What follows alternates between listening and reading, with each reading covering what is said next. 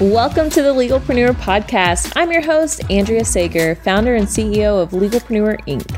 As a serial entrepreneur and someone that works exclusively with small business owners legally protecting their business, I'm dedicated to covering common legal issues faced by business owners, providing you with the business knowledge you need to catapult your business's growth and showing you just how some of the world's most elite entrepreneurs have handled these legal and business issues themselves.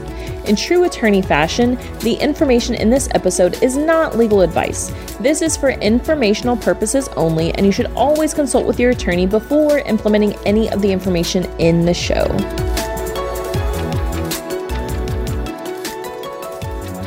Hey, hey, welcome back to another episode of the Legalpreneur Podcast. Today, we're going to be talking about passive income because this is a topic that has been really big on my heart, especially this past week.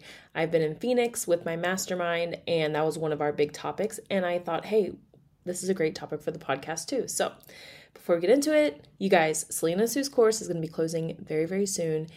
Get your publicity, go from best kept secret to industry leader in no time with her course and when you sign up with my link, which is in the show notes, you get our trademark course, contract bundle, and a ticket to Legalpreneur Live, a virtual ticket for free. So, all three of those things plus the course, all by purchasing her course with the link in my show notes. So, go get it, run, don't walk.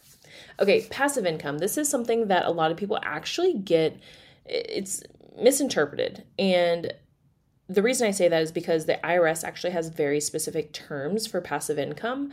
And if you're creating income by like affiliate programs or a side hustle, it, typically that's not actually passive income, it's just something that you're doing on the side. Now, I'm going to go into detail about both, but just know that one thing that you may consider to be passive income is not actually passive income by the IRS. So, what is actually considered passive income by the IRS? This is dividends, royalties, rental income, anything that you don't have to physically be present for and making that money, that is actually passive income. Now, what a lot of us actually say is passive income that technically is not passive income by the IRS, that is affiliate programs, ebooks, like your courses, things that you're selling online, side hustles, you're like, oh, it's just passive income. No, if you're physically participating in making that money, then it is not passive income. It's probably really truly just considered like a side hustle. But they're all things that we like to still refer to as passive income because hey, who doesn't like some additional income? And what I learned in Phoenix with my mastermind is to really take it down to the basics. So, Lizzie Hofer, she's a great, great friend of mine. She's actually one of the top female loan officers in the top loan officer in the country. She's like top 10 loan officers in the country. Um, she's a badass. I love her. She's an amazing friend. She's been in the mastermind, and she was the one that, that was actually teaching about passive income. And we, because we like had these topics, and they were like, okay, we need a leader for this topic, leader for that topic, and she's like, well, I think I could do. And she's always very humble. And I was like, Lizzie, you need to teach this. And she's like, okay, I guess I'll teach this. And the way she's just breaking this down, you guys. I'm like, yes, yes. Like, and a lot of times we just get short sighted and we're like, oh, this sexy stuff, this crypto thing, or this sexy investment, or this. And and she was talking about her own personal portfolio, which I won't disclose her numbers here, but it has been done with nothing very sexy. She's just made consistent investments over time.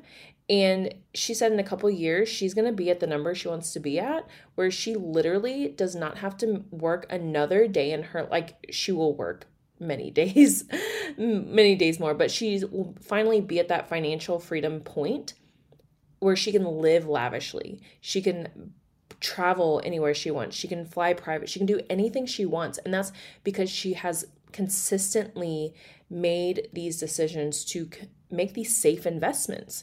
So I just want to remind you guys like yes, passive income with, you know, selling our courses, selling ebooks, selling this or that. Like, yes, that's great income, but we need to make sure to put that into actual investments that will bring us passive income.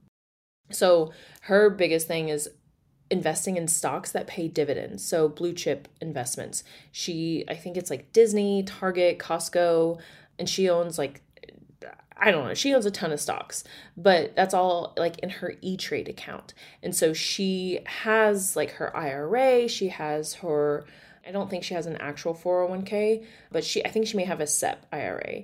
But she has a lot of investment vehicles where she consistently has put in this money over time and it's going to bring her literally everything she needs to live this lavish lifestyle. And she doesn't do crypto. She's like my strategy is is this investment going to bring me some cash flow? And it's not like it's bringing her a thousand dollars a day. It's okay the i mean if i put this money in these stocks they pay dividends so they're going to be paying me money. And of course that money just goes right back into the stocks. So i know this is short and sweet I just want to make sure that you guys know the difference between passive, like true passive income, and what a lot of us define as passive income, what we think is passive income. So, number one, true passive income is things that make us money where we don't have to physically be present or physically participate in the activity that's making us money. So, rental income, royalties, stocks that pay dividends, things like that. And then things that we physically have to participate in that is it's selling the ebook creating the courses, selling the courses, because even when we relaunch those things, we're having to participate in relaunching them. So it may be side hustle, but it's, you know, it's, we're participating. So that's not technically passive income. So make sure you know the difference and figure out, okay, what strategy do I need to implement to make sure I'm actually getting that true passive income because that's something I'm going to be implementing a lot more and really sticking to it is making those investments into things that will truly bring me passive income because ultimately I desire to be like Lizzie one day. I always tell her that. She's like, "Oh my god, you're amazing anyway." But no, she's like, you guys, if you if you do not know who Lizzie Hofer is, like go look her up. She's a fucking badass.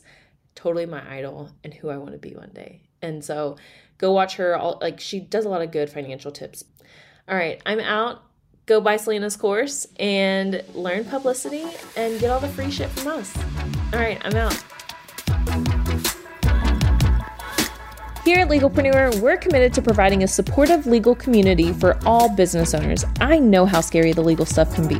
If you found this information helpful, I would be so grateful if you could share it with a fellow business owner. And quite frankly, it doesn't cost anything to rate, review, or subscribe to the show. Your support helps me reach more listeners, which allows me to support more business owners in their entrepreneurial journey. Have any questions or comments about the show?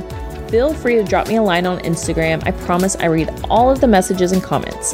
And if you want to be a guest on the show or know someone that would make a great guest, simply fill out our application form and a team member will reach out if we think it's a good fit. I'll see you in the next episode.